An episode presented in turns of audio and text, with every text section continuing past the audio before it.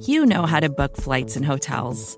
All you're missing is a tool to help you plan that unbelievable travel experience. That's why you need Viator. Book guided tours, excursions, and more in one place. There are over 300,000 travel experiences to choose from, so you can find something for everyone. And Viator offers free cancellation and 24 7 customer support for worry free travel. Download the Viator app now and use code Viator10 for 10% off your first booking in the app. Find travel experiences for you. Do more with Viator.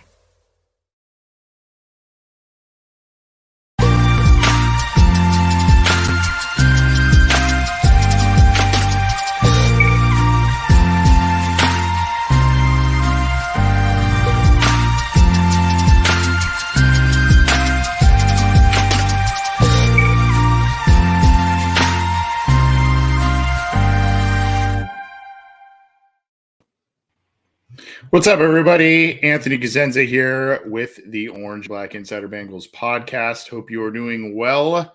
We've uh sorry, we got a little later start than usual. It's my fault again. I know, I know. I'm that guy. I am that guy, John Sheeran.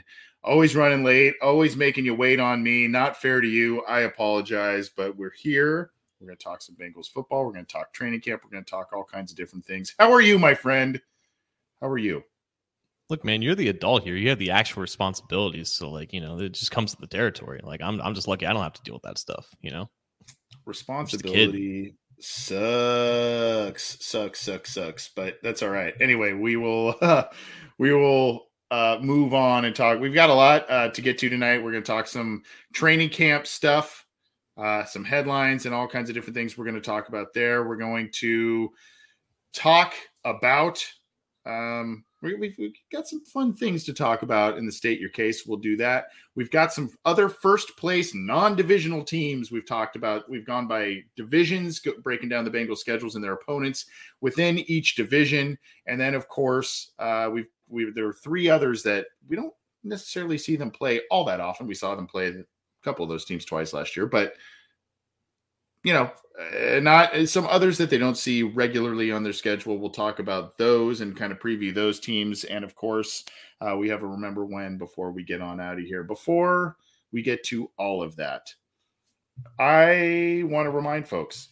about something. We last week had the pleasure of having Mr. David Pollack, former Cincinnati Bengal linebacker, former Georgia Bulldog, and current ESPN anal- uh, analyst, college football analyst on the show. Gave us about 35 minutes, which was awesome. He was only supposed to give us like 20.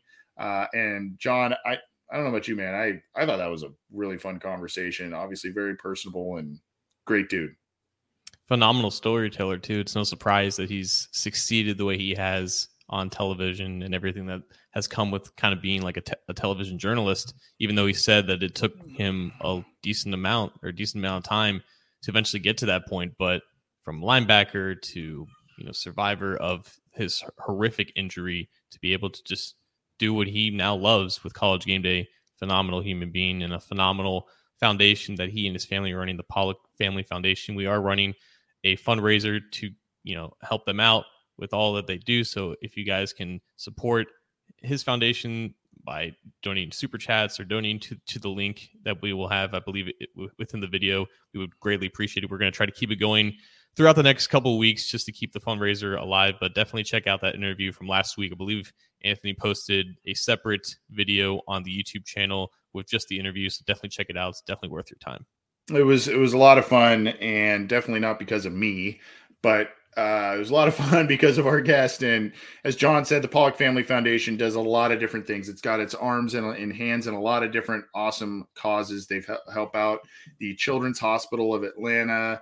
They help out at-risk mothers, at-risk youth. Um, with with a lot of different things. With I think it's Hope 139 is the is the foundation that they work with there, and then of course they do a lot of different things promoting wellness, nutrition, and everything within the family dynamic as well to help stop childhood obesity. And look, here's the deal: you see the website givesendgo.com. Uh, uh, slash Pollack Family Foundation. I think there's a typo, so we'll we'll write that again there in the live chats. But givesendgo.com slash Pollack Family Foundation. Here's the deal: you can see here we've raised some money. We already we haven't put in the super chats that we got yet last week. but we're way off on on what they now they have a lofty goal there's no doubt about it but we are way off and we are committing to helping out as much as possible. You guys were awesome last year uh, and and in other various endeavors Javante Words Foundation and whatnot. You guys were awesome bringing us donations and all kinds of different things and um, you know, we're, we're just highlighting this charity. They, they want to do all of the things that they have been doing, plus put on an awesome Christmas concert. We want to support them. We want to support David Pollack and every everything um, that they do at the Pollack Family Foundation. So please, you know, I I don't like to hit up people for money for anything. This is not stuff for John and I. This is all stuff for charity. So if you have, just think, if you listen to our show, if you've ever listened to our show once, if you do if everybody did donated a dollar think about the the impact that that would have and the money that that would raise. Not that we have this big listenership but i'm just saying if you subscribe to our channel if you give a thumbs up to cincy jungle's facebook page or something if you just donated a buck to this thing we could make a huge impact. So please do. We've got prizes and we'll start announcing what specifically those are. I've got a couple in hand john that uh, i think people mm. will really want to. So maybe we got to start teasing some people. Give them some uh give them some dangle that carrot, so to speak, out in front of them uh, to get them to get them going. But uh, please, please, please, I wanted to start the show off with just a reminder that we've got this going, and we want folks to please help us out how they can.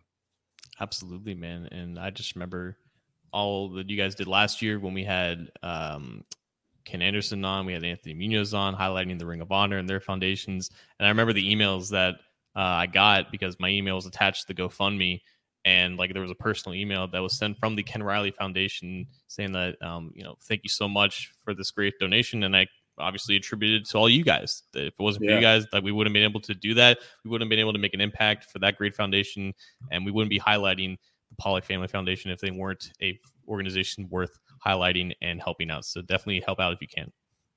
Please do. All right. That being said, John training camp is upon us. The Bengals are. We had our first padded practice what yesterday, Tuesday, mm-hmm. right? Uh, and you know they've been doing some other drills and whatnot. Joe Burrow, obviously, slowly coming back from the appendectomy, and uh, he's been cited on on the field and in the golf cart and all kinds of different things. And then of course we've got other uh, happenings and winners, losers, all of that. Where do we want to start? Yeah, so let's let's start with Burrow, I guess, um, because he he was out on the golf cart, or I guess like the maintenance cart. That's not an actual golf cart. That's not the one where you put the bags on. That's the that's the one where like the greenskeepers okay. they use. But it's it's whatever Mike Brown has used for the past yes. thirty years. He has some experience yes. with that, and I saw him yesterday when I was down at practice live. But he was not out on Tuesday, and I think because for one he just needs rest, so there's no need to have him out into the sun and walking around or just getting in and out of the cart or whatever. I also don't think that Burrow, like he's a pretty genuine person overall, but I don't think he loves to show any sign of weakness. And right now, it's just post surgery soreness, and he still have he still has that patch on his left arm where like the catheter was for, in terms of for what the surgical process was.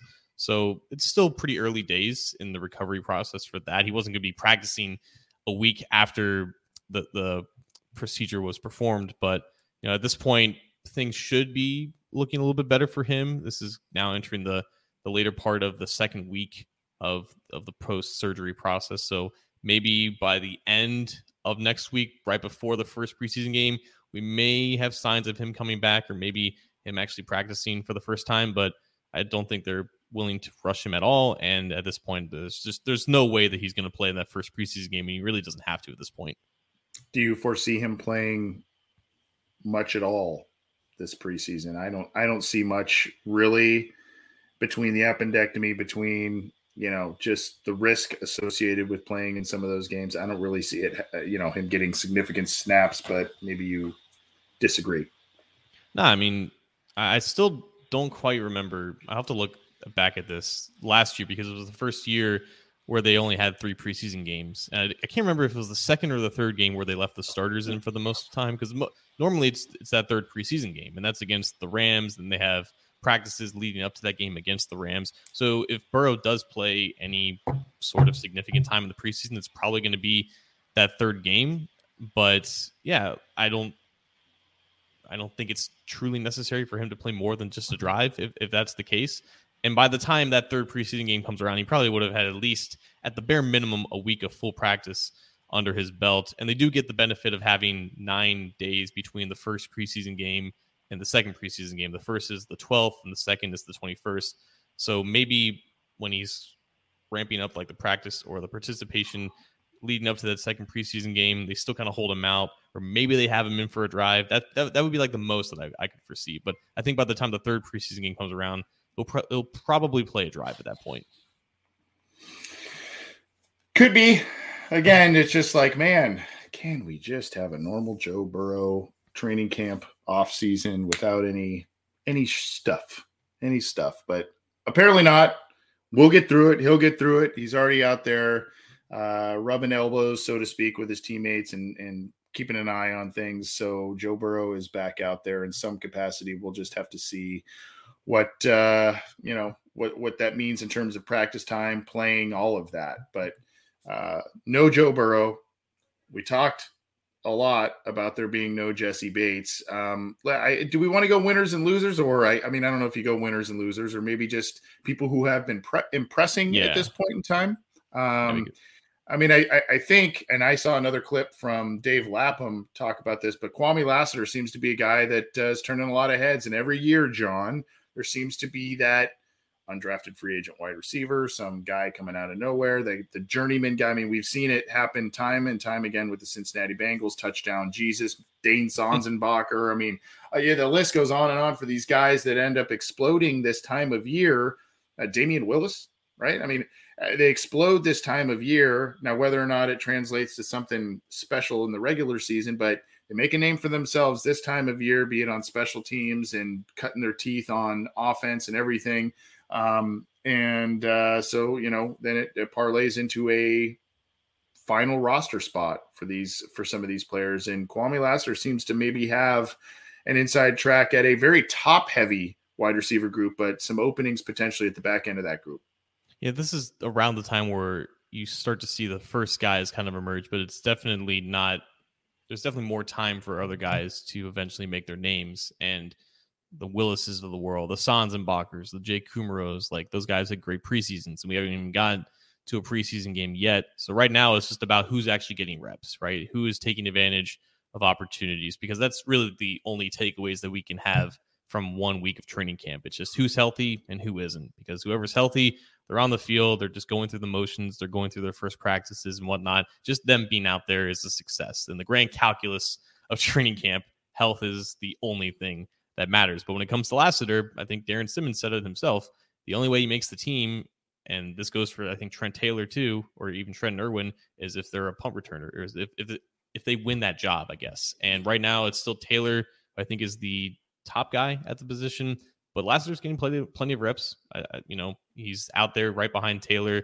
He's working with Simmons in that regard as well. But also along with that, like you said, with the wide receiver group as a whole, Tee Higgins is still not participating in 11 11s. He's coming off that surgery. They don't want to rush him. So he's on the rehab field for a lot of practice. And Lassiter is now getting reps with the second team because Mike Thomas is taking Higgins' spot with the first team. So Lassiter is getting reps with the second team. He would be a second string receiver if he were to make the team as the sixth or seventh receiver. So so far so good for him, but he's going to have to prove it in the preseason. We saw it with Alex Erickson six years ago when he finally supplanted Brandon Tate as the punt returner. Now he Erickson had an explosive preseason and that role. Maybe Lassiter doesn't have to do all of that to supplant Trent Taylor, who is nothing really special at the position. He's just there because he's consistent. Like they, they trust him to not mess it up.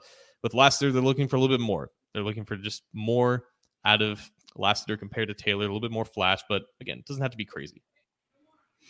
So that's one of the guys that I've just been getting a little bit of buzz of late. What uh, what are some of the others that you have been seeing or hearing? I mean, obviously there's some some of the star players looking good. I see Tyler Boyd doing his thing, Joe Mixon having some nice runs at back together Saturday, and all kinds of different things. But who are some other players that we need to be watching and have been garnering some buzz. You were at the training yeah. camp practice yesterday, were you not? I was, yes. Um, I don't know if you've noticed, but Ja'Marr Chase is pretty good. No, no okay. signs of a yeah, no signs of a sophomore slump there. But again, this time last year he was looking like he couldn't catch an NFL football. So a lot of these reports have to be taken with a grain of salt. But I think with Chase, it's just the the whole trope is that when you enter the second year, things start to slow down and you can play more to your speed now that you know what's going on. And that seems to be the case with him. There's no wasted movement. He's just playing fast and comfortable. So no no real worries there, especially with Tee Higgins not practicing fully at the moment. But again, he's on his way back. I want to give a shout out to Dax Hill though, because you know he's got the benefit of being in communications with, with Jessie Bates, like that relationship and that partnership is not experiencing wear and tear or any negative side effects as of now. But him just filling in as the starter, which he has been for the entire offseason. But now, now that the pads are on and there's a lot more on his shoulders, I think it's been overwhelmingly a, a positive experience for him as the free safety going through the individual drills and then being 11 on 11s. The defense has forced a lot of turnovers, which is naturally what happens at this time in preseason, especially when you have a backup quarterback leading the ones. Yeah, of course. But Hill, I think, has been involved in at least two turnovers. I think he forced a fumble, and I think he ended up with an interception along with I think Eli Apple has got an interception. Akeem Davis mm-hmm. Gaither has got his hands on the ball. College free agent Delonte Hood, who's looking to make maybe the practice squad a cornerback out of Peru State, wherever that is. He got an interception, I think, on the last play of Monday's practice. So secondary as a whole has been really sharp, really a- able to read Brandon Allen's eyes. And again, limited playbook, limited arm talent in Brandon Allen. But I think Hill kind of just finding his feet pretty early in that role, playing next to Vonn Bell and not looking out of place, I think is definitely a win, especially because again, he wasn't really that much of a safety at Michigan. He was a slot cornerback. Now he's playing in two deep shells or maybe even single high looks. He's playing closer or further away from the line of scrimmage more than he has since like he played in high school. So for him to look at the least bit natural there so far through camp is definitely definitely a win. John, can we talk about the tight end group? The Why tight not? end group is shaping up well, and maybe not in a way that a lot of people envision. I'm seeing some stuff from Drew Sample, not what you want necessarily out of a former second round pick, but he's in this Ryan Hewitt type of H back, fullback ish role in some packages, and he's getting out there and, and making some blocks. Again, not necessarily the type of yield you want from a second round pick, but if it's a useful role and a helpful role in this offense to continue to pave way in the run game and and you know kind of create some mismatches here and there, I'm for it. And then you got the new addition. Everybody's excited about La'el Collins, of course. Everybody's excited about Alex Cappa, of course, and Ted Karras for all of the right reasons.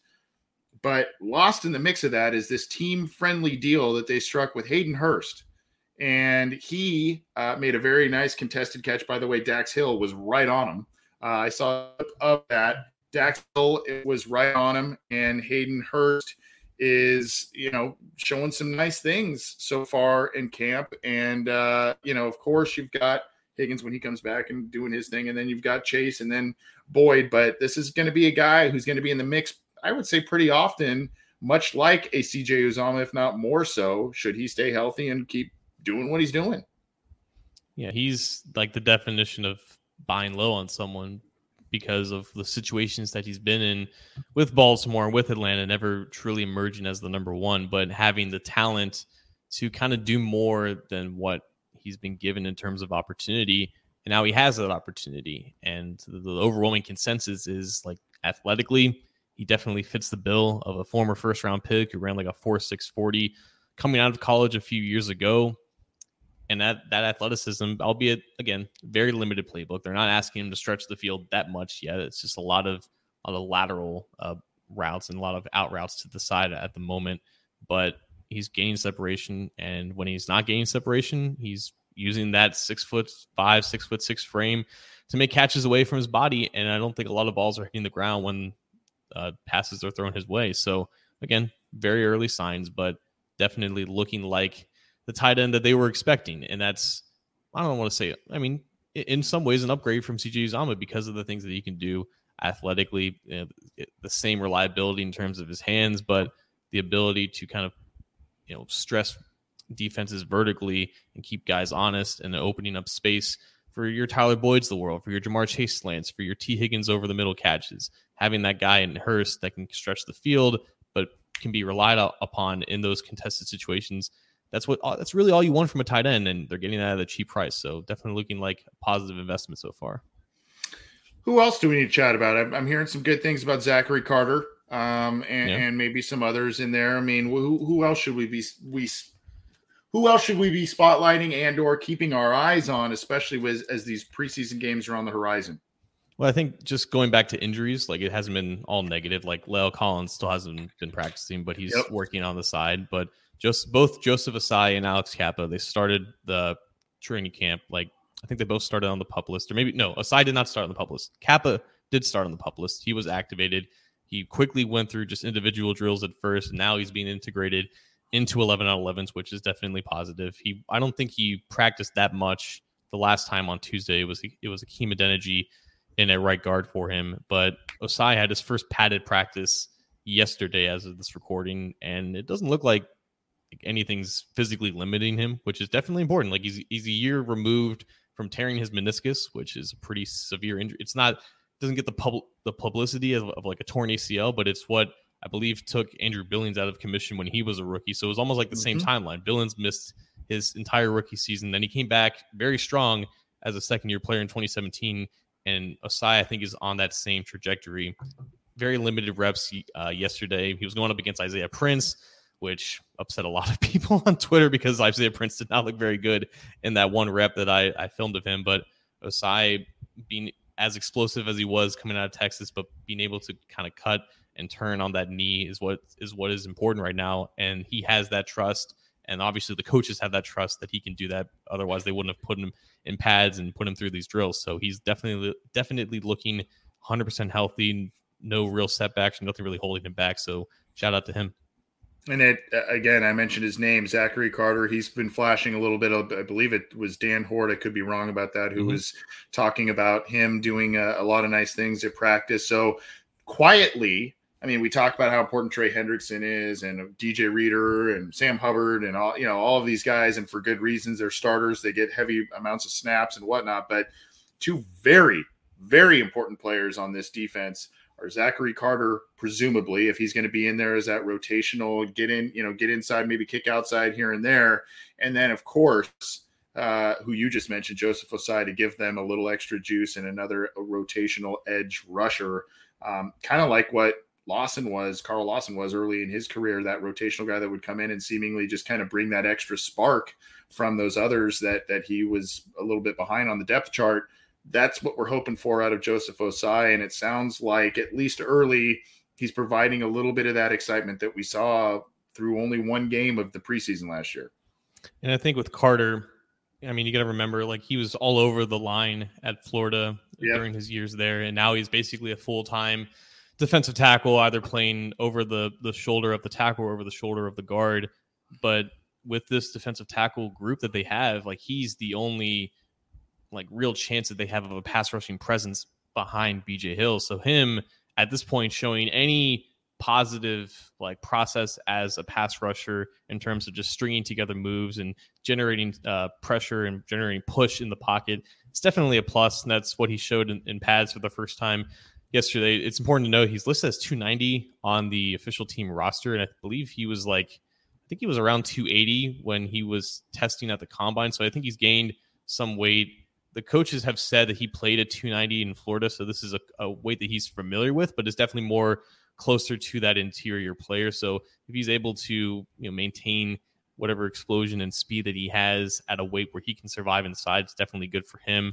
But I'm I'm excited to see how he how he fares up in the preseason against backup offensive linemen, albeit he's going up against mostly backup offensive line offensive linemen right now. But him just to be more than just a guy who just kind of just runs straight at the offensive line right now. It's very important because they need alternative options at interior pass rusher behind BJ Hill. For sure. Uh injuries before we start we we kind of move on here. Nothing, I mean you mentioned kind of, you know, some of the the guys who were initially coming into camp not expected to practice, not expected to play and how they've been eased in and out of there anything of note that uh, we need to be caught up on that has transpired during camp? Uh, so we already mentioned Cappa. He started on the pup. Mm-hmm. He's activated. Now he's on track to being like a full participant sometime, probably probably next week. The size fine. Higgins, I, I, think he's pretty close to being a full participant. Like again, he's participating in drills and whatnot, but they're giving him time to rehab and, and rest and whatnot. I think he was seen on the practice field yesterday, kind of frustrated. Like, I'm tired of being over on this field. I want to be out there with the guys and pads and whatnot. So I think he's pretty close to coming back. And there's nothing tremendously wrong with him. Again, he's coming off of, of off of offseason surgery, and they don't want to rush him when they don't have to. Uh, other than that, Khalid Kareem, he's still on the pup list. Brandon Wilson, he's still on the pup list. Joe Bachie, he's still on the pup list. And La'el Collins is still on the non football injury list. But all those guys are doing rehab work on the side field. Nothing too long term with any of them. Um, I, I, guess with Kareem and I guess with the guys on the pup, it's more of like a wait and see. But Collins is listed as day to day, and I mean that could be that could mean anything. But he's he, he, he looks okay. Like again, they're, they're not pushing him too much, and we won't really see how he's doing until they start pushing him. But for now, no setbacks. It looks like. Yeah, and then you're of course seeing a lot of these players in the the helmet shells to help alleviate, you know, possible concussion issues and all of that. So that's that's good. And then mm-hmm. of course, you know, you've got Zac Taylor and company still kind of adopting that mindset and that approach from last year, wherein proper rest, making sure they really have this open line of communication with players in terms of, you know, uh, is there an potential to a soft tissue injury or a ligament, you know, these things that lead down the road and uh, it really helped them stay largely healthy last year. And I think they're still adopting that mindset, it would seem. So hopefully, especially with the one less preseason game once again and, and other factors, we're hoping that the injury bug kind of stays away from Cincinnati once again this year because that is for sure going to be needed to continue their possible championship run here. This is the Orange and Black Insider Bengals podcast. He's John Sheeran. I'm Anthony Cosenza. We're talking a little training camp update with the Cincinnati Bengals. We've got a couple other things on tap and just want to remind all of you that you can get this show and the other great shows on the Cincy Jungle podcast channel, Coach Speak and Chalk Talk with Coach Matt Minnick, as well as talking football with Bengal, Jim, and friends, and our show, The Orange and Black Insider, on the Cincy Jungle podcast channel through your favorite audio streamer, whether that's iTunes, Stitcher, Spotify, Google Podcasts, iHeartRadio. We are on all the uh, major platforms there. Go subscribe to the Cincy Jungle podcast channel. Leave us a review, hopefully a five star one. Helps us uh, continue to grow the channel and let us uh, I guess stroke our egos a little bit, but also just uh, let us know what we're doing. Let us know what you like, maybe what you don't like, all that kind of stuff. But hopefully, you're enjoying all of the stuff that we are putting out there for you. You can also, if you like the video, you can give a thumbs up to the Cincy Jungle Facebook page, about 90,000 strong there or so. And then, of course, you can uh, get the YouTube videos by subscribing to our YouTube channel down by the icon underneath the SB Nation Cincy Jungle logo. If you were watching our live video there, click that. And then, of course, the bell to be notified when we go live, when new content is available. We're coming up on some milestone follows and or subscribers, be it from our Twitter account and or our YouTube channel. So uh, maybe we'll do another fun giveaway. We got to incentivize the hell out of these people, John. We got to get them to, to we got to give them prizes or tease them with prizes to get them to donate to the Pollack Family Foundation. Then, of course, uh, maybe we'll do a little giveaway as well for some milestone subscribers and followers. But we appreciate all the support. We joke, obviously, but um, we appreciate all the support, right, John? Absolutely. We, you guys are all good people, but you know, it doesn't hurt to have a little, little bit more incentive, you know, to push you well, guys in the right direction. We all need a push, right? Yeah. We all need a push.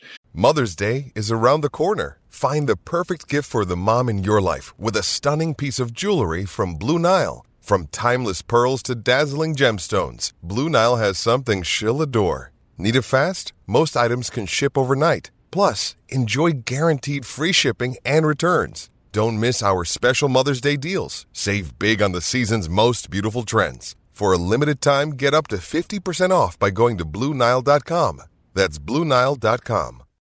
When you need mealtime inspiration, it's worth shopping Kroger, where you'll find over 30,000 mouthwatering choices that excite your inner foodie. And no matter what tasty choice you make, you'll enjoy our everyday low prices, plus extra ways to save, like digital coupons worth over $600 each week. You can also save up to $1 off per gallon at the pump with fuel points. More savings and more inspiring flavors make shopping Kroger worth it every time. Kroger, fresh for everyone. Fuel restrictions apply. Another day is here, and you're ready for it. What to wear? Check. Breakfast, lunch, and dinner? Check. Planning for what's next and how to save for it? That's where Bank of America can help. For your financial to dos, Bank of America has experts ready to help get you closer to your goals. Get started at one of our local financial centers or 24-7 in our mobile banking app. Find a location near you at bankofamerica.com slash talk to us. What would you like the power to do? Mobile banking requires downloading the app and is only available for select devices. Message and data rates may apply. Bank of America and a member FDIC. Uh, all right. Well, we're gonna we're gonna talk a little bit about uh, some some kind of fun things here with the Cincinnati Bengals. So uh, here's the state your case coming up.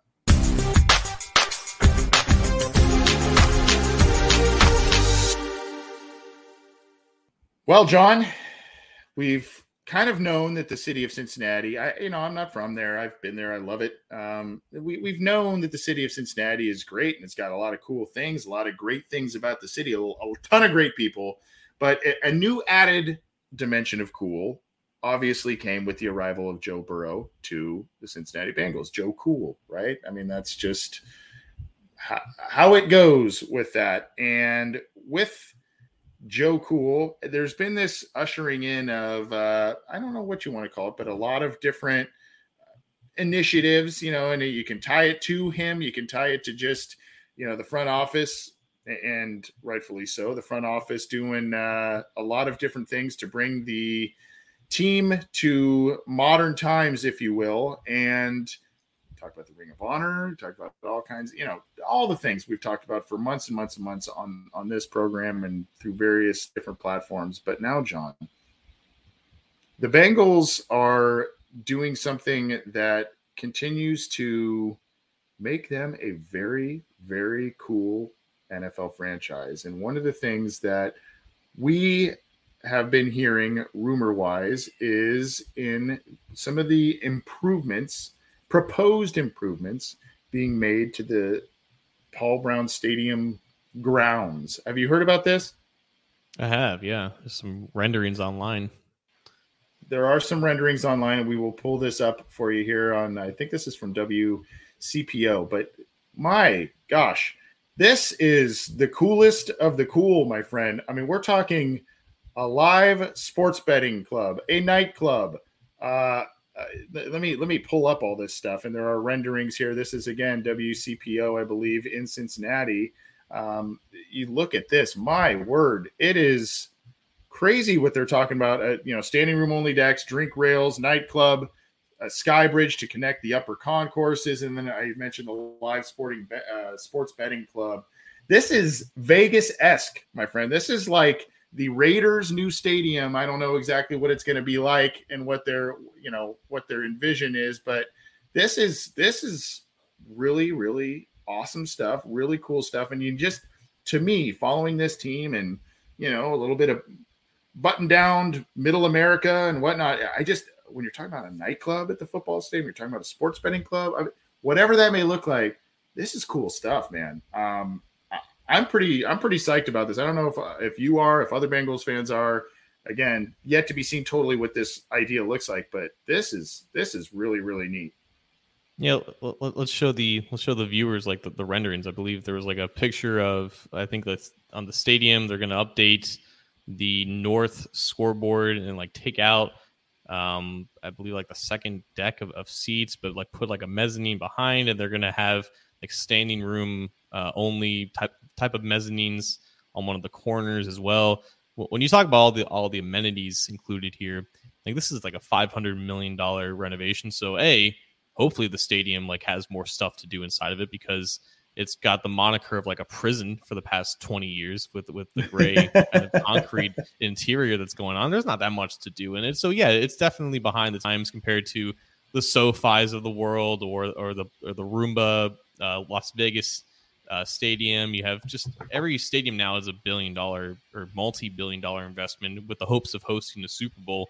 And Mike Brown said it himself, like he doesn't envision in Cincinnati there ever being some type of Taj Mahal type stadium along the banks of, of the Ohio. It doesn't really fit with the aesthetic and just the vibe of the city in general. So the overall, I think, look of the stadium from the outside will remain the same, but there will definitely definitely be upgrades and enhancements in terms of just the structure of the stadium. Like that obviously needs to be updated. It's, it's 25 years old by the time a, a lot of these things will be finished. But when we talk about a nightclub, sports betting bar, bar or anything else in there that fans might be interested in, the stadium needs to be value valuable to the county itself because the county will have to decide if they want to renew the lease to pay for all of this. Like Hamilton County taxpayers are going to be uh, financing most, if not all, of these upgrades. So they have they're going to have to find ways to incentivize people who live in Cincinnati or near Cincinnati to visit Paul Brown Stadium for things that don't even have anything to do with the Bengals. Like you can host a wedding there, you can have parties there, and if you have concerts, amenities such as yeah concerts, if you have amenities such like as a, as a nightclub, I mean, for at least some people, that's a positive return on investment. So these are definitely a lot of cool things. And if you're not going to build a new stadium or completely redo the, the structure, integrity of Paul Brown Stadium, just making more stuff to do or just a, a nicer interior and just making sure that the stadium stays upright and is fit with the times from an engineering standpoint, that's really all that matters here. And it's not going to be a multi billion dollar investment, like we said, but it's still going to be a good chunk of change for Hamilton County taxpayers. And I think they want to see that money go to to useful things and you know maybe there might be some older taxpayers that have want nothing to do with a nightclub necessarily but this is definitely for the future of i, I guess the the population of the county and, and also just the future of where the team is going and if people want to visit paul brown stadium to watch joe burrow play for the bengals they want to visit a stadium that they, they can have fun in i think this is kind of progressing towards that it is, and I mean, we're showing a lot of different pictures. And John, uh, do you know where they got these? The person, one of the the designers, I think. Do you know where one of these uh, the people coming up with these renderings? Um, you know where they got? I'm assuming it's from your neck of the woods, there, my friend. Here it is, right here, Los Angeles yep. based. Los Angeles based. That's why it's so cool. I'm kidding, obviously. Uh, but no, that uh, it, regardless, really, really neat. And it's just every year for the past three years, four years now, there's just these exciting change, whether it's getting a Joe Burrow, whether it's the Ring of Honor, whether it's you know all of these different things and these now the these stadium renderings man this is just it's it's fun. And you just keep talking about all this cool stuff and the changes. And now it's almost like now they're just playing catch up from all the years that they were so far yeah. behind. Now it's just like boom, boom, boom, boom. It's one after another. It's a big domino effect of all of these big changes, and it's almost hard to keep up with all of them. The helmets, know, uh, right? The jerseys, right? I mean, yeah. the whole deal. It's all kind of coinciding with you know the firing of Marvin Lewis and the drafting of Joe Burrow, and I I wonder if you know some of these things would still be coming just because the the, the lease is up in five years and they can extend or like push that uh, expiration date down the road for like another five years or so. But they still like they want to remain in Cincinnati and they want to, you know, not force this upon taxpayers like they did 30 years ago, which is what kind of villainized Mike Brown in the first place with, with that whole stadium deal in the mid 90s. So the fact that the team is good, the fact that the team is marketable, freaking Paul Brown Stadium might not be called Paul Brown Stadium anymore because of that simple yeah. fact there.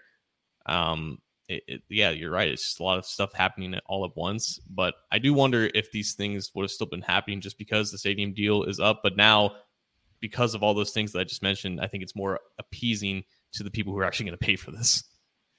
It is, and uh, you know, again, it could be a little bit more of a multi-use, um, a, a little bit more of a multi-use type of facility than just the you know the Bengals games being being held there at least more so than it already is. So really cool stuff, cool artist renderings. We put the link in the live chats there from WCPO to see all the artist renderings and and mock-ups of what they're what they're thinking about doing. So go check that out. Um, really cool stuff. Do we even dare talk about to close up, state your case? Do we even dare talk about the Deshaun Watson stuff? We covered it a little bit on the happening headline show yesterday. Um, a little bit more of an update today, John. Yeah, so just for the sake of it being topical, about five hours ago, the NFL officially decided to appeal the suspension of Deshaun Watson. Watson was, um, or Judge Sue Robinson uh, recommended that Watson be suspended six games, and that was going to be the suspension if the NFL decided not to appeal. They used their right to appeal, and now it's going to either Roger Goodell or, or his designee to kind of oversee the appeal. He could choose, I guess, an owner in, in that case, but it kind of feels like it's going to go back to Goodell because the NFL did want to hand out an indefinite suspension for Deshaun Watson for the found, for the findings that they found within their investigation, and those findings were then corroborated by Judge Sue Robinson and her findings. And the only reason why she didn't hand out a lengthier suspension than six games is because of the NFL's own terrible precedent for handling sexual misconduct, sexual assault, domestic abuse cases. And she didn't want to set the precedent herself. She left that potentially to Goodell. And in all likelihood, Goodell and the NFL will exercise their right to suspend Watson with the length that they want to. It could go to court. They could file for an injunction, which has happened with Ezekiel Elliott. It's happened with Tom Brady. And those players played while their cases were happening and then they were suspended later on. So this very well could lead to Deshaun Watson playing in week one for the Cleveland Browns or maybe even the entirety of the 2022 season. But rest assured, the, the suspension is still is still coming. Like Goodell will eventually reach a suspension that cannot be like discussed. It can't be like debated. Like it's whatever he says is final. It just might go to court first. But Anthony, like the case against Watson is pretty damning, and it doesn't seem like a, a court is going to kind of fit, favor for an injunction here. It kind of seems like the NFL has the evidence that they need to give out the suspension that they want for Watson. And I know people are saying, "Oh, you can't undermine the judge for her first ruling with this agreement with the with the NFL's Players Association and the NFL." But really like the, the, the rulings that she found is that yeah he did all these things and i just don't want to be the one who suspends him for the entire season. Yeah i wouldn't be surprised if this thing changes here and i i know you and i were a little surprised a few weeks ago when we had jeff lloyd on from the Locked On Browns podcast when he said yeah i'm thinking six to eight games right? I mean we thought it was going to be 10 12 maybe a full season. I still don't think it's going to be a full season. I don't even know if it's going to be 12, but I, I don't know that six is going to stick. Um, I, I you know, I, I, would not be surprised if this gets changed here.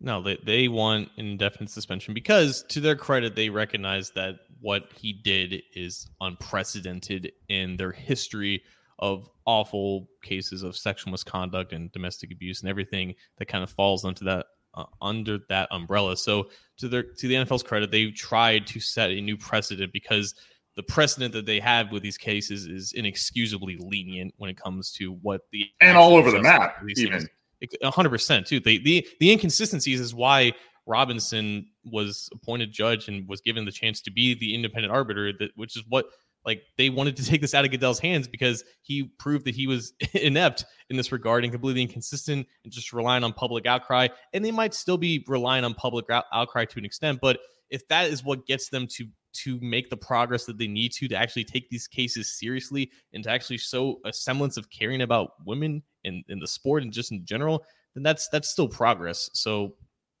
like the, the, suspension is coming. They they want it. They, they realize that the evidence is too damning. He did it. He's not remorseful for it. So that's not going to go well for a settlement. It's just an ugly situation that never should have got this far. But rest assured, Deshaun Watson will be suspended for a decent amount of time. Yep, I am in agreement with you. All right.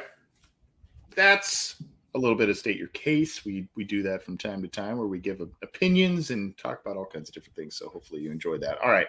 Let's get to briefly. We always say briefly on these, but let's get to the remaining teams. We did in-depth interviews from uh, people who cover the AFC North teams. So go back and check those out to get a little preview of what's going on with the division.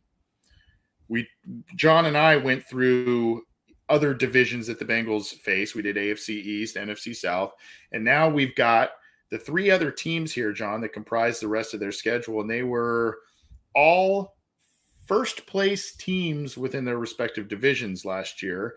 All made the playoffs last year, and the Cincinnati Bengals against them went a combined 3 and 0. So, we've got the Dallas Cowboys, the Tennessee Titans, and the Kansas City Chiefs the Titans were the one seed, I believe, right in the in the mm-hmm. postseason last year, and then you had the Chiefs who had the one seed and then lost to the Bengals, and the whole thing kind of snowballed into this Bengals momentum in the late season and in, in, into and through the postseason. Bengals did not face Dallas last year. Dallas had a good season last year.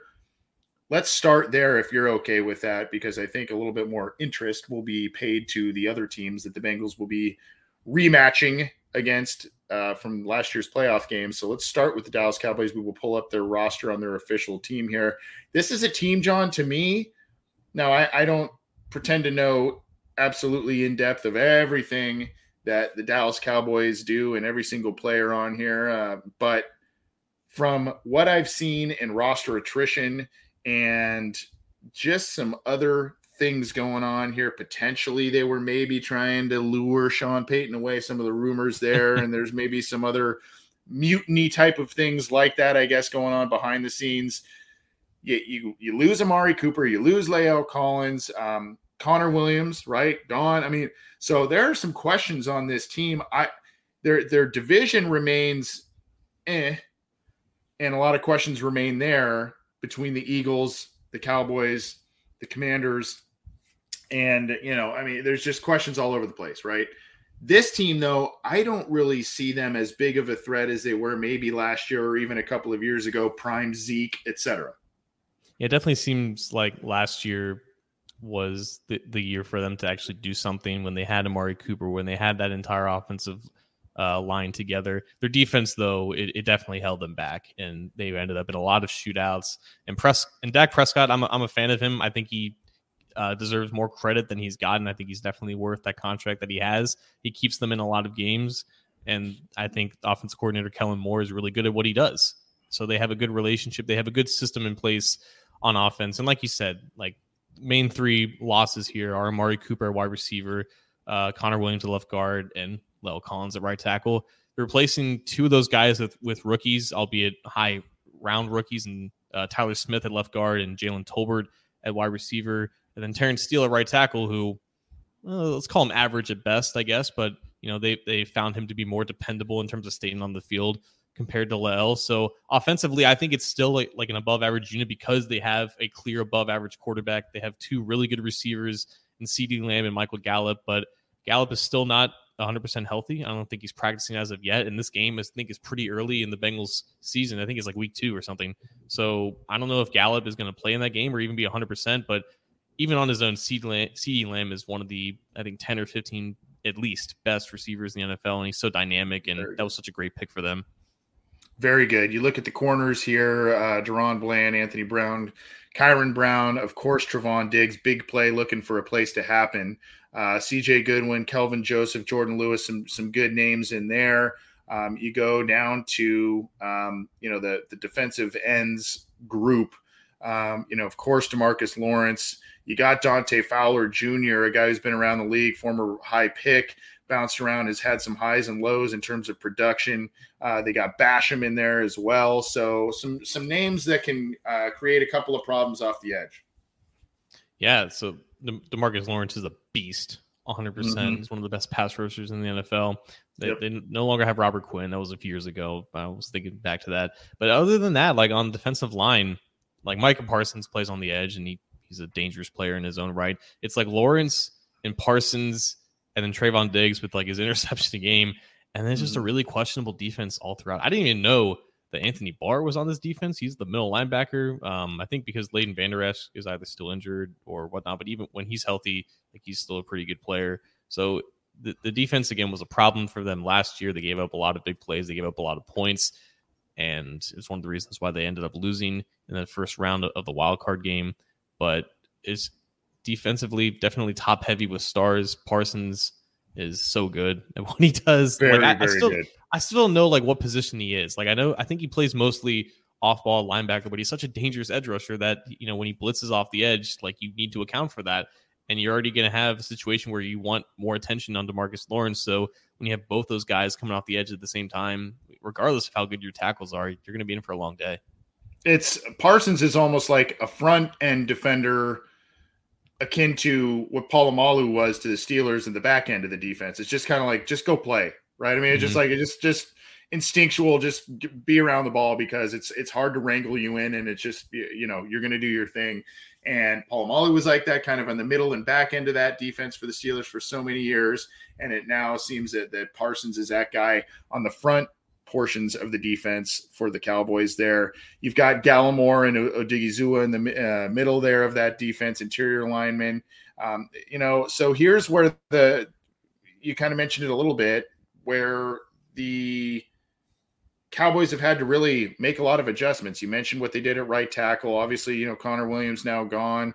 What, you know, what do you make of this offensive line here? You've got a couple of names that are recognizable here, but gone is that that true offensive line juggernaut from a few years ago where they had basically every single player was Pro Bowl caliber.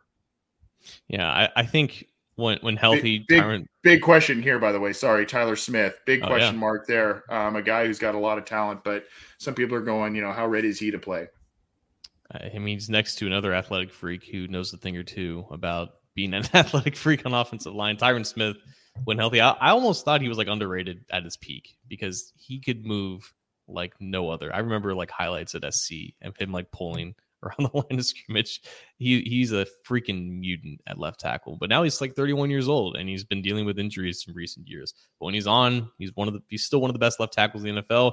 Zack Martin is still arguably the best right guard in the NFL. Mm-hmm. But as we've seen with offensive lines, like two really good players doesn't make up for potential liabilities elsewhere. So how quick can Tyler Smith, you know, get his feet from uh, um, under him? Tyler uh, be Biadasz at, at center, uh, Mhm. he's you know he needs to take that next step too because right now he's nothing more than just a middling guy. And Terence Steele, there's there's some you know decent weeks of decent play, but the lows are, are really low for him. So it, it's definitely a questionable unit.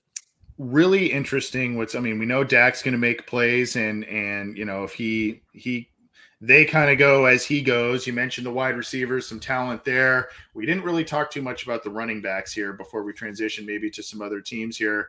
Uh, who knows what you're going to get from ezekiel elliott right? It's like uh, just a, a wow game or where are you right? I mean uh, from where he was at the beginning of the uh, of his career to now it's just you know where, where he, and then pollard is a guy who's emerged and been a, a pretty good player for them in the backfield there. So it's going to be interesting to see what they do at the running back spot. I mean, Pollard's just a better athlete at this point. Like with, with with Zeke, it's the classic case of just wear and tear at the running back spot. He's been in the league for now six, seven years, and he's carried the ball like four thousand times. So there's just a lot of tread. There's not a lot of tread left on those tires. And with Pollard, he just enters the games more fresh, and whenever he gets the ball, there's just more explosion with the way he carries it, and he just makes more use of the touches that he gets compared to Zeke. Like in the beginning of the season, you know, Zeke looks fine because he's still pretty talented, but as the season wears on, this has been the case for the past couple years. You just see Pollard be more effective. So, you know, the more times that Zeke touches the ball, I I think for the Bengals, that's a that's a good thing.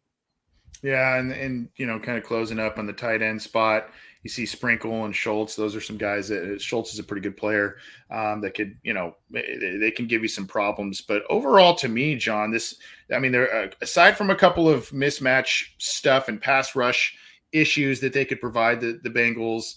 Um, you know, some talent at the wide receiver spots. Again, you, you kind of said it well. A very top heavy team and and I, I don't know how how deep the substance is behind that, and that's what makes them uh, a tough team, but not necessarily a scary one, if that makes sense to to you. They'll definitely survive in their division because they play the Commanders and the Giants. But yeah, in in a vacuum against another good team of the Bengals, it's, it's going to be tough for them. So it's going to be close, I would say. Yeah. Here's the other team here that I don't. uh, Again, do they take a step back from where they were last year? They kind of, in some people's eyes, overachieved. I believe Vrabel was the coach of the year last year for what what this team went through, especially without having Derrick Henry for about half the season. But you know, you talk about these these good teams and these teams that have been good for uh, quite a while here. You get some attrition, and now um, no Julio, no AJ Brown, um, and so where you know what do you make of the Tennessee Titans, a team that the Bengals went in and shocked the uh, you know in the in the divisional round there? I mean, what what do you make of this this team here and where what they've done this offseason? Again, kind of not the same roster for the most part that we looked at in the postseason just last year. I I look at that playoff game and I feel like it's I mean, as someone who's like both of us, we've followed the Bengals and we've seen like tumultuous playoff losses and how that can affect a team going forward and just the way that Tannehill played in that game and the fact that they've now lost uh, AJ Brown at receiver. Like Julio was okay for them, but he wasn't nearly the same player that he was in Atlanta, but they've had to redo the, the receiver group to, to an extent. Like Robert Woods is good, but he's not AJ Brown. Treylon Burks is a talented rookie, but he might need like a year or two to really get his feet wet. And Tannehill, man, like I just it doesn't seem like there's a at least from the outside looking in, like I don't imagine there's a ton of confidence in him from the fans or even from the players that he can take them to where they want to go. It kind of seems like last year was like their peak and they just couldn't do anything with it because as we saw, like Derrick Henry is a beast. Like no one is denying that talent, but he can't he can't carry you to a Super Bowl if Ryan Tannehill is your quarterback and he throws three interceptions in the game. And now it's just gonna be tougher for me for him because his receiver group has diminished. Really interested in these two guys here, Kristian Fulton and Caleb Farley, two, you know, kind of high end cornerback picks here. And I'm, I'm really curious to see how these two develop. I mean, they're entering kind of some critical years here. And, um, you know, I, I don't know how enamored they are uh, with with everything going on there. But those are two guys, and then of course here's a, former Bengal, Greg Mabin, right there. Uh, you got some others in here. Um, you know, McCreary, who's who's a rookie corner, Elijah Molden. So I mean, they've got some some talent at the cornerback spots here. So that's that's definitely an area in which to, um, you know, in which to watch. Yeah, I think both Farley and Fulton are pretty talented. Like Fulton had his way a few times against the Bengals. Um, Chase didn't really do too much against them aside from uh, the screen that he caught early in the game. Farley was, I think, injured for most of last offseason. He was drafted after he had surgery or something like that. So cornerbacks yeah. definitely much more of a question mark compared to safeties where they probably yeah. have the best tandem in the league and Kevin Byard and Amani Hooker. Hooker mm-hmm. a little bit less known than Byard, who I think I remember like uh Deion Sanders didn't know who Kevin Byard was and Byard like kind of added him like mad on Twitter.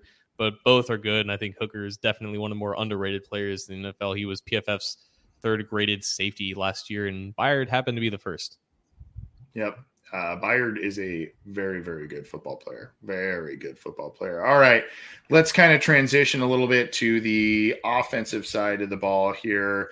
They're sticking with Tannehill. They did bring in Malik Willis. They've got former Bengal Logan Woodside rounding out the, the quarterback roster spot there. Uh, do you see Ryan Tannehill has had since he has joined the Tennessee Titans? There were a couple of nice seasons when, in Miami, and since he has joined the Tennessee Titans, he has enjoyed kind of a nice renaissance there for the most part. There have been a lot of you know it, it's been the play action has worked amazing. He's seemingly more comfortable there than he ever was in Miami. It just has worked. Now, there have been obviously some big game issues, none more prevalent than probably the one against the Bengals last year. Uh, and, and, he, to his credit and whatnot, kind of spoke out about, man, I had to, I had to kind of seek help. I was not in a good place after that game last year. Um, so now he comes back as the leader of this team now without Julio Jones and AJ Brown, I mean, I I don't know, man. Uh, this this has to be kind of a, a make or break year for Tannehill year uh, here, which is kind of what his career has almost been kind of defined with year after year. Yeah, and I don't think that he's a bad quarterback by any means. Like he's had he's been one of the more efficient quarterbacks since he took over that starting job a couple of years ago. And one of the reasons why, like I thought when Zac Taylor was hired and there were like some rumors about the Bengals trading for Tannehill or signing Tannehill in case he got released, I, I thought it made sense. I thought he was like that high end bridge quarterback that would just keep the ship afloat while the new coach can evaluate the roster. And Tannehill has done that and then some. Obviously, winning 12 games is not nothing, but there is a reason why they drafted the quarterback, albeit they waited until the third round to draft him. But Malik Willis has that ceiling that is higher than what Tannehill is right now. And Tannehill is quietly 34 years old. Like he's an athletic quarterback, but that athleticism doesn't really transfer much when you enter your mid 30s. And you know, not everyone's Tom Brady. So at, at a certain point, like Tannehill is going to hit that cliff. It may not be this year, but again, he might not be anything more than just an above average quarterback that probably isn't going to be enough to get you to the promised land. Yeah, and then of course, you know, it'll it'll it'll go as uh Derrick Henry goes. I mean, obviously, uh, just absolute beast at the running back spot. Um, you know, I, there I, I, feel like their offensive line, their defensive line, they'll be stout. Um, you know, Vrabel's gonna gonna make sure that that's the case. It's really is there enough sizzle elsewhere? Is there enough? Is there enough firepower? Is Ryan Tannehill going to play well in the big games? Again, one of these teams a little bit like the Cowboys, where hey, this is going to be a tough game, but I I don't know that this is truly, you know, a, a shaking in your boots type of game for the Bengals based on a little bit of the moves and some of the transition they've undergone in a short period of time. Yeah, just to close it out, like we can't discount what their defensive line did to very the good. Bengals. Yeah, very good. And even with the Bengals improving, like that's still a talented defensive line that, that will sack quarterbacks every single week. Bud Dupree's not like a top tier edge rusher, but he's he's definitely solid. Harold Landry, I think he's a little bit better. Denico Autry, he's still kicking it. Jeffrey Simmons, one of the more dominant interior players yeah, they have four guys that can get that can get to you on every single down, and even against quality offensive lines, like they give guys fits. So, like Tannehill's probably gonna have to just go off on like a Joe Flacco type run for them to ever do anything in the postseason, and maybe that maybe that happens, maybe it doesn't. But you know, their defense is stout enough to keep them in games with Henry. Mm-hmm. And the Bengals obviously did some did some learning from last postseason, yeah. shoring up the the offensive line uh, going up against teams like this. And then lastly, we've got the Kansas City Chiefs, and we all know there there's firepower here. But here's the thing: as you look at these teams, John, and you look at the Bengals and where they are, and their you know what happened with them this offseason. There wasn't a lot of high end attrition of the Bengals roster. CJ Uzomah's a loss. Um, you know, eh, that's kind of one of the more major ones. But since they have rebuilt through the draft. And then they're in the middle of a lot of these free agency contracts that are working out so well for them. You're not seeing a lot of their high end players leave or needing to trade them or whatever. Um, so when you look at these teams, we talked about Tennessee losing AJ Brown.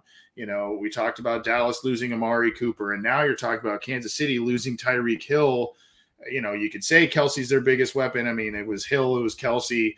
those two being on the field at the same time was just such a dynamic thing that brought so many mismatches to other teams and now you lose that dynamic they've tried to replace replace hill with a lot of different things I, I, guess obviously you've got mahomes you've got Kelce, you've got all these other players on here that are good players but just in general, that's the first thing that leaps out at, at you when, when you talk about the Chiefs and them facing the Bengals. The Bengals now don't have to game plan for a Tyreek Hill and a Travis Kelce at the same time.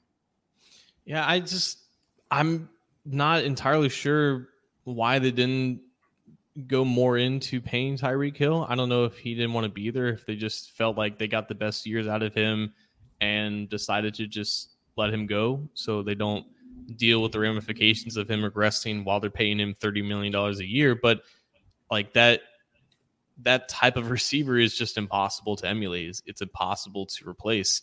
Like Mar- Marquez Valdes-Scantling from Green Bay, he's not downgrading a quarterback going from Aaron Rodgers to Patrick Mahomes, but this is going to be such an interesting year for Mahomes because he still has Kelce, still probably the best tight end in the NFL. He still has probably the best offensive line in the NFL, but he doesn't have that game breaker that he can just lob, lob it up 60 yards down the field and he'll be under it, ready to catch it with 10 yards of separation, throwing up the deuces. So, him without like that elite top tier wide receiver, he still has the tight end, but him without that vertical threat on the outside, I really am interested to see how this offense evolves.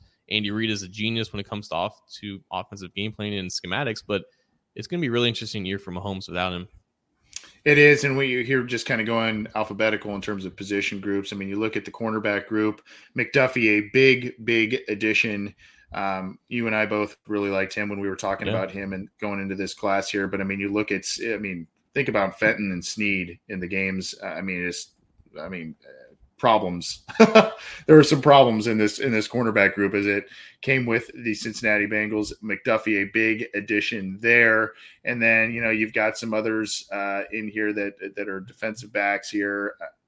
And then you know you look at the the defensive line. Of course, you've got Frank Clark, uh, Calhoun, Shilique Calhoun, and and others here. I mean, uh, you bring in Karlaftis, who went one pick before Dax Hill was selected by the Cincinnati Bengals. Look, oh by the way, who's down at the bottom there, Mr. Carlos oh, Dunlap, yeah. bringing in some some edge uh, depth there. overall, I mean, I, I like Karlaftis. Um, I, I, think a lot of people liked him. I had the chance to to speak with him briefly. Really nice, really nice guy. Uh, Carlos Dunlap, and then you know some others in here. I think this this defensive line will still bring some fits here, uh, as they did throughout much of last year. Just especially now with a couple of other additions.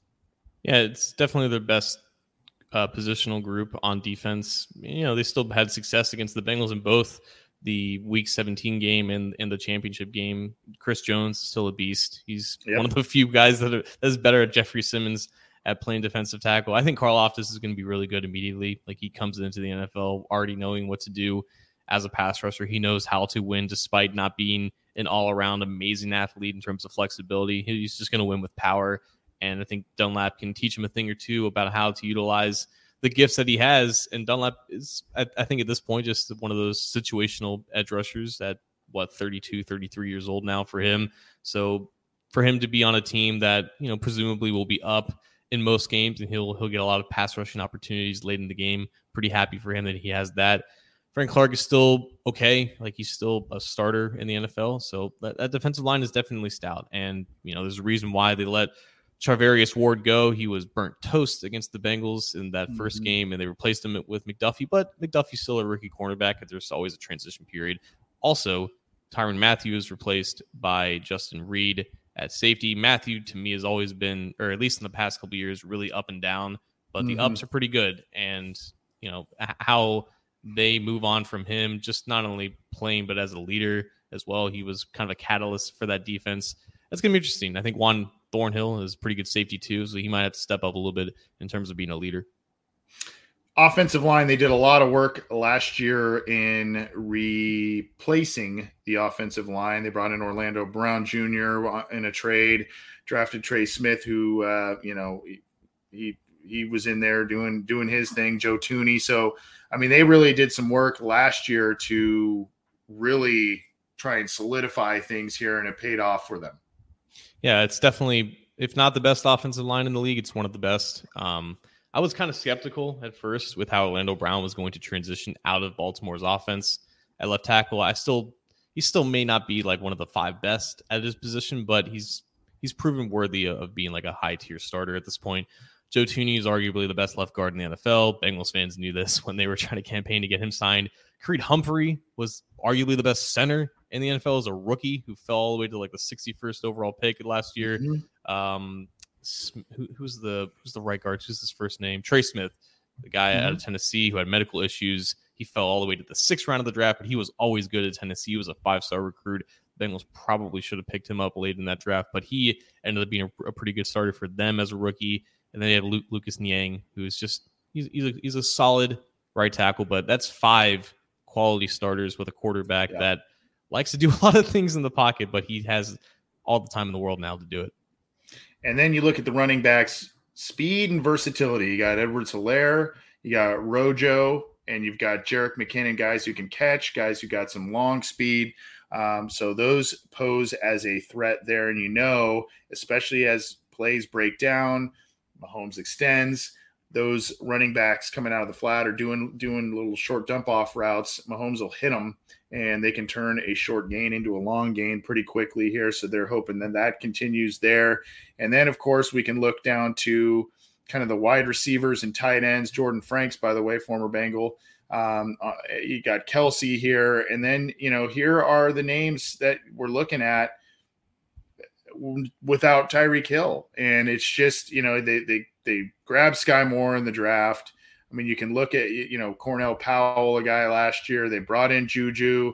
You mentioned Marquez Valdes Scant, uh, Scantling, and then you've got, I mean, Corey Coleman, right? I mean, I, I, that was that's a surprise. Josh Gordon, uh, of course, Mecole Hardman is a is a threat with his speed and whatnot, but they're just there's still a lot of talent here. There's still a lot of speed here, but it's just not the same without Tyreek Hill in this position group. Yeah, they're going to probably ask a lot out of Sky Moore, who I believe is doing pretty well in training camp so far. But again, it's training camp. But they, they might ask him to be that third receiver when they go into three receiver sets to replace, uh, in part, of Tyreek Hill and the way that he was vertical in the offense. Like Juju at this point, that that's an interesting pairing because I don't know, man. Like I don't, I don't think Juju was a bad player for Pittsburgh when, when Ben was like a competent quarterback. Like he had a pretty good first year, maybe first two years for being like mm-hmm. 20, 21 years old. But with Mahomes, like I, you know, I, I feel like not every receiver works well with a quarterback like that. And there might be some timing issues, but I, I still think that Juju is young enough to make something like amazing or not amazing, but like something more out of his career. I'm just curious how that fits with Kansas City, but we know the opportunity is going to be there because, like you said, there's just a lot of targets open for grabs. This seems to be a team that uh, will probably, if the, everything goes well with the Bengals, once again, these two teams probably the, the game they play at the end of the year and um, you know will probably be an important one again and maybe they face off again in the postseason should everything go well for both of these teams who they have at quarterback who they have at head coach and some supplemental talent around the roster you got to figure that both of these teams will be in it down the road for sure it's just going to be harder i guess for the chiefs to get out of that division that i think they've won like 10 times in the last 10 years or something ridiculous they've had a monopoly on the AFC West, and the AFC West in its entirety went all out to just stop this dynasty that they're building.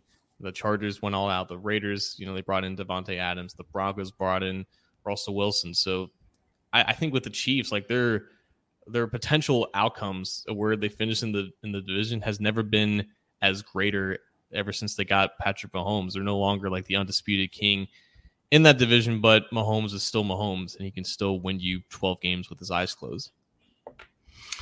Well, that's kind of going through the rest of the Bengals schedule as we get to preseason and all kinds of different things. So hopefully you kind of enjoyed our rundown of things and get you caught up on where the current status of some of these rosters are. Obviously, some new players on all of these.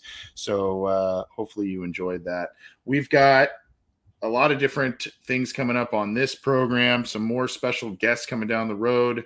Uh, we've had a couple of special ones over the past couple of weeks, which has been awesome. So we'll get you more information on that as we keep booking some of these uh, these cool special guests here. But that is going to start to wrap it up for us. John, you have a remember when for us as we start to get on out of here. Just a quick remember when. I know the NFL went crazy over the Chiefs. Speaking of the Chiefs, the Chiefs Rams game a few years ago when they scored a combined 105 points on a Monday night showdown. That still was one point shy of the largest or highest scoring combined game in NFL AFL merger history. And that is the 2004 meeting between the Browns and the Bengals. And this is one of my earliest memories uh, watching the Bengals. This was, I believe, late in 2004. I remember this just because the Bengals wore like the orange jerseys with the black pants, or maybe the first time since when when they debuted the uniforms that season. And I like I always associate those uniforms, like specifically the older Reebok versions, to this game because of how wacky it was. And I, I rewatched it really quick before we started the show, and it kind of mirrored the the most recent Bengals Browns game in Cincinnati because there was an early interception by Cleveland in that game, and it led to an early score, an early lead for Cleveland. And then the Bengals responded really quickly with a touchdown of their own. They had Chad Johnson with a 50 yard bomb from Carson Palmer. And it was just the floodgates kind of opened from there. You had 56 points from the Bengals, 46 from the Browns, just a ton of twists and turns. You had phenomenal games from both TJ Houshmandzadeh, who had this amazing high pointing of, of a long touchdown grab. Rudi Johnson had a solid game on the ground. Of course, like you know, guys are gonna have great games. They scored 56 freaking points, but just the the, the twists and turns, the, the turnovers. Carson Palmer threw three interceptions, and maybe only one of them was really his fault. It was the worst drop I've ever seen from Chad Johnson that led to that third interception that kept the Browns in the game in the fourth quarter. But of course, as we all know, that game ended with Delta O'Neal and his pick six and the final two minutes of that game. But still, the one of the most wild games that really no one really talks about in the annals of recent NFL history, but no game has produced more points since 1970 than that one, and I believe it deserves its own remember when. There's nothing funnier than two teams that really couldn't stop each other uh, uh, on offense, and then the game being decided by a pick six. I mean, it's just really there's really nothing nothing funnier about that. And that was Delta's first year with the Bengals. They, they yeah. had made that trade, and Um, you know, they they had Tory James the year prior, who was a nice free agent pickup, and then between those two guys, they were just kind of interception machines for a couple of years there for the Bengals, along with many others. So I mean, he was a he was a good pickup, and both those guys again, um, you know, part of that very opportunistic 2005 defense that we talked about with David Pollack last week, and so that was a that was a really really crazy game, and it that was again 2004, the first year that Carson Palmer ended up starting for the Cincinnati Bengals, and you're kind of like, wow, I mean, they're just putting up what was it, 58 points or something, mm-hmm. um, and at granted, one was a pick six, but I mean that you're going, wow, this new quarterback is capable of getting this team in the 50 point range against a division rival. This is crazy. Absolutely, man. Um, I don't. I believe that was week week twelve. I want to say, and then the Bengals finished eight and eight that season. But you're right, man. Like like Palmer, even looking back at those highlights, like he could he could move. Like he wasn't as as stiff or as like much of a pocket passer, like a, a true like you know pocket quarterback as maybe he, the reputation kind of has ended up for him. He could, he could kind of scoot and get out of the pocket a little bit, but like that arm talent was undeniable, and mm-hmm. like he was a number one overall pick for a reason. And he really took advantage of the weapons that the Bengals had and have always had at receiver. And you really did feel like that was the start of like, hey, maybe, maybe they're maybe they're building something. They're not they're not quite there yet because they still have some rough edges around the defense. But it was definitely one of those signs. There's like, you know, maybe, maybe things are kind of turning around a little bit. Yeah. Well, that was a good one. Remember when in 2004 that shootout with the Cleveland Browns. That, of course, was decided by a pick six. Good one there, John.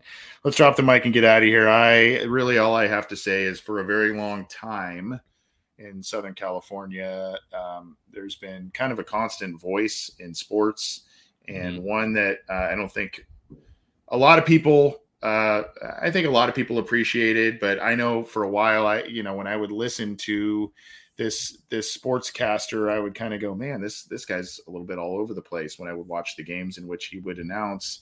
And little did I kind of realize later on, especially as we started kind of doing a little bit more of this stuff with the podcast and whatnot, it's there was an element of storytelling that not a lot of announcers utilized in their broadcasts. And as you got older and you kind of listened more and you you tuned in, especially the sport that he primarily broadcasted, which was baseball tended to be a slow moving sport.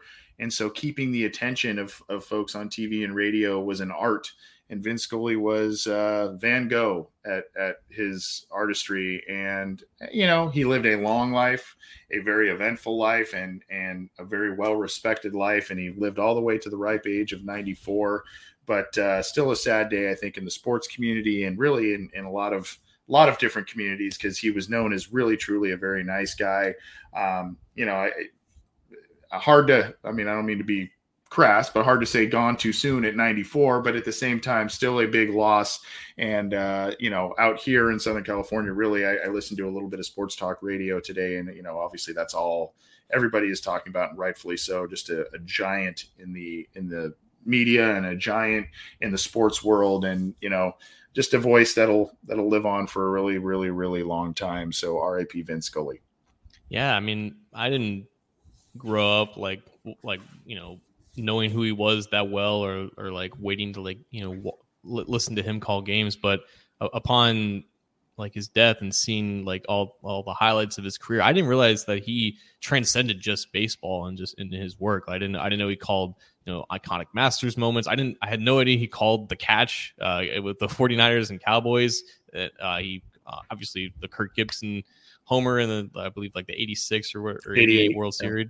Yeah so like his um uh just overall span of moments and games that he's been a part of and, and made special i believe it was the, the only no hitter perfect game in world series history like 60 50 years ago like you know, this guy was like 25 years old in 1950. He was calling games when you know, the Dodgers played in Brooklyn, and then all the way up until 2016. So, like, just seeing all, all that stuff last night, all the all the things that I never really knew about. I didn't really, I, I knew who he was, uh, obviously because he was such an icon, but you know, I, I didn't really understand the, the full scope of the impact that he had and just all the areas of sports that he transcended. So it was it was awesome learning about that. It's a shame that it happened after he died, but you know he obviously had such an incredible impact on anyone, even beyond just the Los Angeles and Brooklyn community. Mm-hmm. Hundred percent, hundred percent. What you got for us, John? Uh, no, nothing much. Just you know, another reminder that you know we're doing this fundraiser with the Pollack Family Foundation. We're going to keep that going for the foreseeable future. We're trying to get them as close to their goal as possible, but on uh, once again, I want to reiterate phenomenal foundation, phenomenal purpose, phenomenal opportunities, and we would greatly appreciate any and all support that you could give us. And again, if you haven't already listened to our interview with David Pollack, well, he he breaks down his time with the Bengals, his post playing career, his doubts about entering the broadcasting industry, and how he's flourished in that. And he also goes in depth with what the Pollack Family Foundation does for the Atlanta community and everything that goes into that. So check it out. If you haven't already, we would greatly appreciate any support that you could give us. Absolutely. Have a great week, everybody. We'll be back. Uh, we'll try and be back Friday for some listener questions live if my guy John is up for it, and we'll we have it's been a little while since we've done that So we'll try and do that, and then uh, we'll be getting you more and more content, more guests, all kinds of different stuff as training camp and preseason rolls around. Thanks for tuning in, John. Have a great week, my friend. Uh, take care. I'll talk to you soon, man.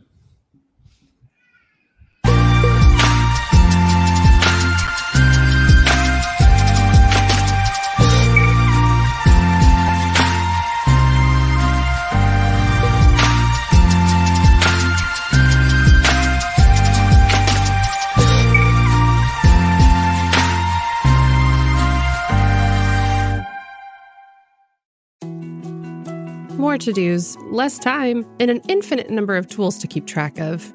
Sometimes doing business has never felt harder, but you don't need a miracle to hit your goals. You can just use HubSpot because their all in one customer platform can make growing your business infinitely easier. Imagine this high quality leads, fast closing deals, wildly happy customers, and more benchmark breaking quarters. It's not a miracle, it's HubSpot. Visit HubSpot.com to get started today.